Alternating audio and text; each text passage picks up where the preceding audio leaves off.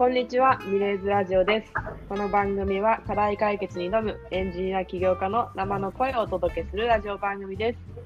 えー本日もミレーズ PR の皆口とミレーズパートナー兼 CTO の札でお届けしていきます。札さんよろしくお願いします。よろしくお願いします。はい。で、今日お二人でお迎えするゲストなんですけども、えーを私からご紹介しますね。ディープラーニングを用いた画像処理技術の開発及びソフトウェアの提供を行っています。ナビエ株式会社代表取締役の渋谷平久さんにお越しいただきました。渋谷さん、よろしくお願いします。はい、よろしくお願いします。はい。先ほどまでね、お二人で東北話をそうですね。打ち合わせをしながらしていただいていましたがですね、今日はあのそう東北愛ある2人でお届けしていくということですが、ちょっとその話に行く前に、ぜひ、はいあのナビエさんが提供されているサービスについて伺えますでしょうか？あはい。えっ、と、まあ、弊社がナビエ株式会社といいまして、えっと2018年に立ち上げた会社になります。で、まあ、ご紹介いただいたように、えっ、と、まあ、主にそのディープラーニング、まあ、いわゆる AI 系の技術を活用した、まあ、画像処理のアルゴリズムを提供しているような会社になります。で、えーまあ、弊社の特徴としてはですね、えーまあ、画像自体の処理に特化しているっていうところと、あとは、えー、と研究によるその新しい画像処理手法の開発をしているっていうところが、まあ、大きな特徴かなと思っております。で特にその AI による画像処理っていうと、なんか人の検知とか、なんか物体の検知とか、あとはそうですね、まあ、文字の読み取りみたいなところを結構想像される方が多いと思うんですけれども、まあ、弊社で扱っている技術としてはですね、その画像自体のそのクオリティをアップさせるような、あのそういったソリューションをまあ深掘りしているような形になります。で、まあ、具体的に言うとですね、アルゴリズムとしては、まあ、例えば超解像と呼ばれるその画像の解像度をきれいに上げるような技術だとか、あとはまあ一般的にも使われているノイズ除去の技術、あとはまあ鮮明化って呼ばれるようなその暗い写真とか明るすぎる写真をまあ適正な明るさに戻すみたいな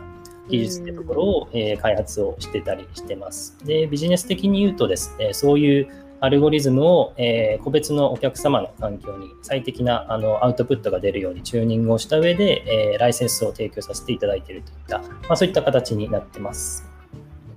はい、ありがとうございます。いはいろいろなキーワードを私、あのちょっと伺ってみたい点が多かったんですが、皆さんからぜひ何かあれば。そうですね、まあ、実際にあのナビエ社のサイトに行ってもらうと結構ユースケースのところで分かるんですけども、うんあのうんまあ、画像がこう、まあ、特に昔の写真とかそれこそ携帯スマホの前の携帯とかで撮った写真っていうのは基はい本今のディスプレイで表示すると結構ガビガビになったりすると思うんですけども、それを、えー、と AI の技術で、えーまあ綺麗にあの今の、えーディスプレイとかスマホでもこう見れるようにっていうのが、まあ、分かりやすい技術うん、そうですになるのかなとはうん思いますね。まあ、ほんと人でやろうと思えば、フォトショップとかで、まあ、はいレタッチャーの人とかが、まあ、10時間とかかければうんできるんですけども、まあ、それなかなかこう、産業用途では現実的じゃなかったりするので、えーそういうところでこうソフトウェアとして、えー提供するっていうような技術ですね。確かに。うんありがとうございます。その私、画像のノイズ除去、写真のノイズっていうのは意味がちょっとうんわからない、どういうことだろうと思ってたんですけど、確かにナビエさんの今、ホームページに見ると、なんかちょっとガビガビの写真がはい。少し、なんでしょう、あの操作できるようになっていて、それを、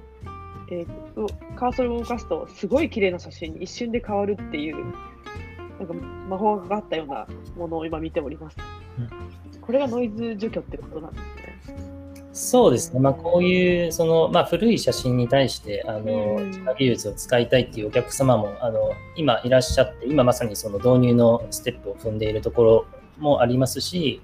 例えばそのスマートフォンのカメラとかですと、なんかズームとかをしたりすると、どうしてもやっぱり画質が落ちてしまうってことがあるんですけども、まあ、それをまあ綺麗に除去したりだとか、えっ、と、あの、あそうですね、綺麗に解像度を上げたりだとか、あとはズームするときに出てくるどうしてもノイズがあるんですけれども、それをまあまた綺麗に直したりっていうところで、あの弊社の技術が使われてたりしますね。へなんかノイズって音に使うものだと思うんですけども、画像でも使うんですね。そうですね、画像のノイズも結構、そうですね、例えば JPEG とかで圧縮したりすると結構ノイズが入ってたりしちゃうんですけども、そういったところにも対応することができます。へうんーなるほど。画像の世界は奥深いですね。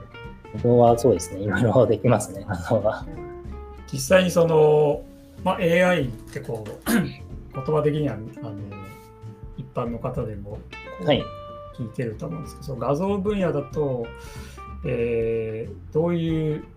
どの辺がこう難しかったりどの辺がこうナビゲーシャとして、えーこう得意だったり、どういうかいあの研究をしてきたからこれができてるとかっていうのをちょっと説明いただけますか？そうですね、まずその画像処理っていうこと自体が、あのまあ、いわゆるディープラーニングとかその AI とかが出る前から、ずっと前からあの研究開発っていうのはされてきた分野なんですね。えで、さっき言ったその超解像みたいな分野も、結構その例えば画像の1ピクセルごとにその周りのピクセルがこういう形式だったらこういうふうに拡大するみたいなものを結構まあ何ですかねその人間が決めた関数みたいなものでも定義されてるものをなるべくそのえっときれいになるようにその定義するみたいなことが、まあ、従来型の技術だと行われてたんですけれどもその、まあ、ディープラーニング、まあ、ニューラルネットワークですね。そのニューラルネットワークを使うことによって、えっと、そういうなんか決め打ちのアルゴリズムではなくてなんかその、えっと、なんですかね、こういう場合にはこういうふうにした方がいいっていうのをうまくこう AI の部分が判別して、えっと、綺麗にしてくれるってところができるようになったので、結構その汎用性が高くなったっていうのが非常に大きなポイントかなと思ってます。で、弊社は、えっとその中、そういうそのディープラーニングの画像処理の技術の中でも、えっと結構その実用化の部分でかなり力を入れてまして、その AI の学習でよくあるのが、そのえっと、現実の世界ではなかなかこう適しあの最適なデータセットが見つからないみたいなことが結構あるかなと思うんですよ、ねその AI をトレーニングする際のデータセットがなかなか見つからないってことがあるんですけれども、その超解像の分野とかでも、えっとやっぱりそういう問題はどうしても起こってしまうんですね。で、そういったそのデータセットがなかなかあの取得できないようなあの環境下においても、えー、とうまくその AI をトレーニングできるようにした手法っていうところを提案しておりまして、でそういったところであのより実用的なそのディープラーニングによる画像処理ができるようになったっていうところが、まあ、弊社の大きな強みかなと思ってます。うんなるほど。なるほどなんか私ちょっと知識があんまりない分野ですけども、そのディープラーニングをしたいけどもデータが足りなくてはい、全然学習させられないっていう声を結構よく企業さんから伺うことがあるんですけども、はい。そういう現場の課題感っていうのはあったんですか？そうですね、実際、その、えっと、データセットを揃えるためには、えっとまあ、画像処理の分野でいうと、例えば画像処理をしてない画像と、えっと、理想的に綺麗になったその対となる画像みたいなのが必要なんですけれども、まあ、実際の現場ではやっぱりその汚い画像しかそもそもないとことがやっぱりほとんどなので、そういった環境でうまくトレーニングするにはどうすればいいかっていうところで、えっと弊社のその技術が、まあ、これは論文とかでもあの公開されてるんですけれども、あのそういった技術を持ってます。はいなるほど。何か大きな国際的な学会で発表されたっていうふうな記事も拝見しました。そうですね、あの弊社のリサーチャーの前田あというものがですね、あのえー、とその画像処理系の、えー、と国際学会、まあ、コンピュータービジョン系の国際学会っていうんですけれども、えーである CVPR っていうところにあの論文が採択されまして、でまあ、その中でも特に優秀な論文として採択されると、その口頭発表という形で、あの技術のプレゼンテーションをするんですけれども、まあ、そういったところにも選ばれていたりするので、まあ、世界的にも技術力が認められているかなと思っております。えー、すごいですよ。ここなんか書かれてる内容引用します。1500本ぐらいの中の論文から選ばれたというところで、日本人では。い。というところ。を。うん。まあやっぱり AI だと、えー中国とアメリカがほとんどになるんですけど、そうなんですね。えーでかつ、えーまあ、大企業だったりっていうのがほとんどになってくるんですけども、まあ、ナビの場合は割と初期からあの、まあ、僕らの、えーまあ投資のあの面会の時から、ままあ、ちゃんとこう日本からでもそういう技術的なテックカンパニーをやりたいので、えーまあ、営業マンを増やすというよりかは、まあ、リサーチャー、研究者を、えーまあ、最初の段階からえー入れて、やっぱあの熱力を高めたいっていうことで、うんだったら、まあ、スタートアップとしてやっぱそういう場で発表したり、こう、うん。あの本当にリサーチャーがいるっていう時点で、まず、なかなか珍しい会社だなとは思いますね。なあなるほど。普通の企業ですらあんまりリサーチャーっていないですからね。そうですね、研究部門みたいなの持ってるところでも、あんまりその、そうですよね最先端のところにきちっとキャッチアップできてるところっていうのは意外と少ないですね。はい。ありがとうございます。ぜひ、あの、2つ目の質問にはい。進みたいなと思うんですが、はい。あの、渋谷さんが起業されたきっかけも伺えますか、はい、えっと、起業したきっかけは、まあ一言で言うと、まあ、ディープラーニングとの出会いっていうのが一番大きかったんですけれども、うん。はい。えっと、まあ、経緯を説明しますと、あのまあ、まず私が前職があのピクシブっていう会社にいたんですね。あのイラストの SNS とかをやってる会社なんですけれども、えっとその会社で、実はあの私、技術者ではなくて、えっとディレクターとかプロダクトマネージャーっていうポジションであの働いそうてすね。はいで、えっと、仕事としては、そのピクシブっていうその SNS の、えっと、機能回収だとか、あとはその、それに付随したプレミアムサービスっていうのがあって、でそれの担当っていうのをやってました。で、まあ、その一方で、あの結構その個人で、まあ、プログラミングだとか、まあ、そういう技術を触るのが好きで、あのまあ、他の会社さんのその、えっと、仕事の手伝いっていうところを個人でやってたってとこがあったんですね。で、2016年ぐらいとかに、あの、Google に買収された DeepMind っていうあの AI のあの研究機関とかやってた会社があったんですけど、そこが開発したその AlphaGo っていう囲碁の AI がありまして、その AlphaGo があの韓国の囲碁のあのチャンピオンだったかな、なんかプロの棋士に勝たれたっていうニュースがあって、これ確か結構世間的にもあの大きなニュースとして流れたのかなと思うんですけど、まあ、そういうのをきっかけに、まあ、なんかディープラーニング自分でも学んでみようっていうのがあなったのが、まあ、2016年とか2017年くらいのタイミングですね。で、そこで、まあ、自分でそのディープラーニングの技術、基本的な実装方法だとかを学んで、まあ、自分でモデルを組んでっていうことをまあいろいろやってた、空き時間にいろいろやってたっていうのがうんはい。で、その中で、その画像処理って比較的、そのディープラーニングの中で取り組みやすいあの分野でして、うんまあ、データセットとかもあの、まあ、フリーのものが結構集めやすかったりとかもしたんで、まあ、それであの、まあ、見た目で分かりやすいっていうのもあったんですけど、まあ、よく取り組んでいたんですよね。で、今で言うと、その自動着色機能みたいなやつとかも、なんか当時の技術で作ってみたりして、で、それをなんか iOS アプリ経由であの簡単に使えるようにしたら、1ヶ月で10万ダウンロードいったみたいな、えー、すごい。そうですね、今思うとめちゃめちゃレベルの低い 技術だったんですけど、まあ、当時の技術なんで、でもそれでもそんぐらい、その、あのまあ、インパクトのあることができるっていうのが分かったんで、まあ、要するにそれぐらい珍しい技術だったっていうことでもあると思うんですよね。で、その中で、結構まあ海外とか見ると、まあ、ディープラーニングの研究成果とかを生かしたまあスタートアップっていうのが結構ポンポン出てきてるようなタイミングでもあったんで、まあ、自分もその、えー、と何かしらこの技術を生かして事業を作っていきたいなって思ったのがあの一番あの起業しようと思った最初のタイミングですよね。はい、でその後、はい、あの当時、えっといろいろなんかスタートアップのアクセラレータープログラムみたいなのが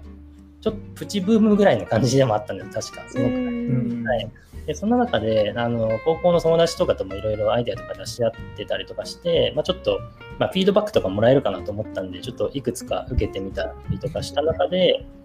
えっと、2017年の末とかに、えっと、オープンネットワークラボっていう、えっとアクセラレーターに受かりましてでそこでそのプログラムの中で会社も立ち上げてっていう形で、えー会社を作ったっていう形になりますね。はい。うー。んなるほど。ちなみにそのディープラーニングの出会いから、どんどんサイドプロジェクトっていうか、なんか、ライフワークの中心にいたって感じなんですね。そうですね。ちなみにそのオンラボの時の同期が、あの、ミレイズファミリーでもあるあのピクポンの小畑さんが同期でやっててあのなんかミレイズのチャンネルあるじゃないですかあそこになんか、あの僕の方が確かミレイズえーさんからその投資を受けたの先だったんで先に入ってたんですけど後からいきなり小畑さん入ってきてちょっとびっくりしたってありましたねあの時のあそうですね再び。まあでもやっぱりその個人でアプリを出して、ちょっとやっぱその、反応があの得られたっていうのはやっぱ大きいんですかね。そうですねあれはかなりそうですよね。全然誰も使わなかったらそれで終わっちゃいますよね。そうですね。うん。まあ、その時は相当珍しかったとは思うので、そうですよね。当時やっぱそういう白黒の写真をこうカラーにするとか、結そ構う、そうです、そうです。でやっぱあこれがこう分かりやすく AI の魔法かっていうような時ですよね。はいちなみにそのアプリ作ったら、なんかあの、NVIDIA さんのスカウトみたいなメールが飛んできて、ええー、使わせてほしいみたいなやったんですけど、全然そんなレベルじゃないんでみたいな感じで書いてたみたいな、はい、ありました、そういうのは。へー。でもその、それから数年を経て、えっと、今年の8月ですね、シャープさんの最新スマホにも、アクはいスですね、にも、はい。ナビエさんの AI 技術が搭載されたというプレスリリース出されてましたけども、はい。その、すすごいですね、大手さんの技術に対応するまで、そう。わずか数年でって思ってしまうんですが、そうですね、えっと、一番最初にそのシャープさんにお声がけいただいたのが、えっと、まあなんかそれは確か、えっと、なんだったかな。一番最初に面識があったのが、えっと、なんかスタートアップのイベントみたいな感じで、最初はちょっとコンタクトがあったんですけれども、その後にそのうちのさっき言った前田が出した論文とかを結構あの評価してくださって、まあ実際にその、次以降に出すそのスマホとかで、まあ、うちの技術いろいろどんな形で使えるかみたいな話を1年ぐらい前から話をし始めてでそこでいろいろ試した中で、まあ、やっぱり超改造のあ技術を入れたいと。いった形になって、えっと、今回入れていただいたという形になります。はい、この技術が入ったスマホではどういったことがユーザーさん。ができるようになるんですかえっと、そうですね、まあ、さっきもちょっと紹介したように、えっと、ズームしたときにやっぱり、えっと、画質ってすごく荒くなってしまうんです。はい、ズームっていうのは大きくその光学ズームっていうその、えっと、センサー自体を強化するパターンと、あとデジタルズームっていうその、なんていうんですかね、ソフトウェア的に画質を上げるみたいなズームの2種類があるんですけど、うなんですね。はい、デジタルズームだと基本的にはその解像度も落ちるし、まあ、ノイズもかなりかかるしっていうのがあるんですけど光学ズームをやろうとするとかなりそのセンサー代が高くなってしまうっていうのがあるんです。うー。んだからできればそのデジタルズームでかつ綺麗にあの見せることができるとあの、まあ、コスト的にも安くなるし、えっと見た目的にも良くなるっていうところがあるのでそういったところでうちの技術を、はい、入れていただいてます。へーよくデジカメでもスマホでもこうめちゃめちゃズームして人とか撮るともうほぼイエティみたいな そうですね、これ誰撮ったんだろうみたそいうな。ですね。それがまあこの技術を使うとちゃんとはっきりと。そうですね。わかる。っていうような簡単にそういう技術なので今後かいろんなところで活用範囲がうん広がるですね。そうですね、まあ、シャープさんみたいなこう大きな会社さんに採用していただいたっていうのが、あのやっぱり一つ大きな実績になるので、そこで今、引き合い、あの同様の会社さんとかからもあのいただいてたりするので、はい、この分野では、はい、頑張っていきたいなと思ってます。なるほど、ありがとうございます。はいぜひ、あの、こういった大津さんとの連携を、を得て、次、どういう、あの、今展開を目指されているのかについても最後伺えますか？はい。えー、とそうですね、まあ、今後の目標みたいなところで言うと、まあ、大きく3つあってですね、はい。1つが、えーとまあ、研究開発っていうのをしっかりこれからもやっていくということと、えー、ともう1つが、あのまあ、ディディープラーニングベースのその最先端の画像処理技術っていうところを、やっぱりまだまだ利用できない会社さんっていうのがたくさんあるので、そこのニーズをしっかりと満たしていくということと、えー、と3つ目が、えーまあうちの技術をまず汎用的に利用できる形で、まあ、プロダクトをリリースするっていうところがあるかなと思ってます。で、まず1つ目のところで言うと、まあ、やっぱり今うちが多くのお客さんから、えっと、引き合いがあるっていう状態っていうのは、まあ、やっぱり研究開発っていうのがすごくベースになってるかなと思っていて、まあ、まさにここがうちの強みの部分で、かつその会社の成長につながる部分だと思ってるので、ここは今後も引き続きあその高いレベルの研究成果を対外的にも発表していって、えー、優秀なリサーチエンジニアが集まるような会社にしたいと思ってます。で、はい。で、2つ目のとこなんですけども、えっ、ー、と、やっぱり画像処理の分野は、えー、ディープラーニングによって飛躍的にその、えっ、ー、と、精度というか性能が高まってきたっていうところではあるんですけれども、やっぱりまだまだそこの分野にキャッチアップできてる、えっ、と、なんだろうな、画像処理を使いたいんだけども、そのディープラーニングベースのものを使いあの使うレベルでそのキャッチアップできてる会社なんてなかなか少ないんですよね、実際のところ。でまあ、最近だとの Google さんみたいなその資本とか技術力もある会社さんとかは結構あの例えば Google Pixel みたいなあの新しいスマホとかは結構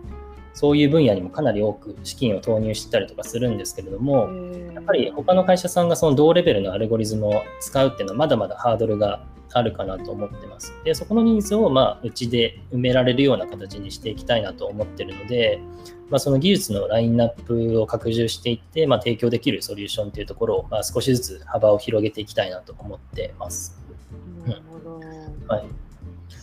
で、あとはそうですね、最後はそのプロダクトのとこなんですけれども、やっぱりこれまでは結構技術の研究開発っていうところと、え、ー、と、それぞれの個別の技術を、まあ、個別のお客様向けに、まあ、チューニングして、提供するっていうところを行ってきたんですけど、まあ、うちの技術が結構世界的にも通用するっていうのは自負があの深まってきているので、えーまあ、もっとその汎用的なプロダクトに落とし込んでい、えー、きたいなと思っています。はい。でなので、まあ、研究だけではなくて、まあ、プロダクトの開発の方にもまあ人が必要になるので、まあ、採用面でもまあそちらの色を強めていきたいなと思ってます。はい。まあ、これが大きく3つの目標ですかね。はい。なるほど。汎用的なっていうのは、ある程度 API みたいな形で使いやすく、こう、誰でも使えるっていうようなイメージですか？えっと、という技術自体を使うようなサービスというよりかは、まあ、特定のサービス、うちのその技術が、えー、と活かせるような、なんか特定のソリューションを作るようなイメージの方が近いです。なるほど。はい。結構そうですね、そういう技術自体を API で提供するみたいなところで言うと、やっぱり資本的なところも結構、あの必要になってくるので、まあ、Google さんとか、まあ、AWS とかそういうところでだとかあとまあそうですね中国の巨大スタートアップみたいなところが結構そういうところになってたりするので、まあ、そういうところと直接戦うのはちょっと難しいかなと思ってるのでまたちょっと別の方向で弊社の強みが生きるような領域っていうところを探していきたいなと思ってます。なるほど、なるほど。じゃあ技術プラスでこのソリューションとして、えー、企業だったりっていうところに、えー、提案していくようなイメージですかね。そうですね、はい。ありがとうございます。ありがとうございます。と最後にその今後その日本から世界戦えるの技術力を、えー、もっと仲間を増やして挑んでいきたいということだったんですが、はい、こういう人はナビエに合うんじゃないかとかあの来てほしいなっていうようなそういうイメージされてる方々っていますか？そうですね、うちは、そうですね。そういうことを学んできた人とか、興味ある人とか。そうですね、技術をまあ深掘りするのが好きな方っていうのは、やっぱり合うかなと思ってます。あの単純にそのサービスを作りたいっていうタイプのエンジニアの方もいると思うんですけれども、よりそのこの技術を良くするにはどうすればいいかというか、その技術自体に興味を持てる人っていうのが、うちの会社にはすごく合ってるかなと思ってまして、実際今、えー、いる社員も、あのやっぱりそういう技術的なところにすごく興味持ってて、えっと、なんか特定の分野でリサーチを深めてきた、まあ、PhD を持っているような社員もいるんですけれども、まあ、そういう社員が結構多いので、まあ、そういう方はあのうちのあの会社に合うんじゃないかなと思ってます。その大学とか教育研究機関で、まあ、研究するのもいいですけれども、より社会での実装をベースにした研究を同時にできるっていう環境なんですね。そうですね。研究とその社会実装的な意味で、あの両方とも楽しめるっていうのがあのうちの強みかなと思ってます。はい、ありがとうございます。はいいあの東北にある大学の学生さんたちももしかしたら聞いてくれてるかもしれないので、そうですね。あのうちは基本リモートワークなんで、どこからでも働けるので、あそうなんですね。はいおー今、インドで働いてる人もいるんで、あえーそうなんですね。はいへー海外の方もいらっしゃるんですね。海外、そうですね、2人います。はいはい、ありがとうございます。日本から世界へ。でもその会社の中はもうグローバルっていうところで、そうでとても面白いお話を今日はありがとうございました。はありがとうございます。い、渋谷さん、福田さんありがとうございました。はい、ありがとうございますがとうござい。ます。ミレーズラジオでは、これからも課題解決に挑むエンジニア起業家をご紹介していきます。ぜひ興味持っていただいた方は、チャンネル登録をお願いします。それではまた次の回でお会いしましょう。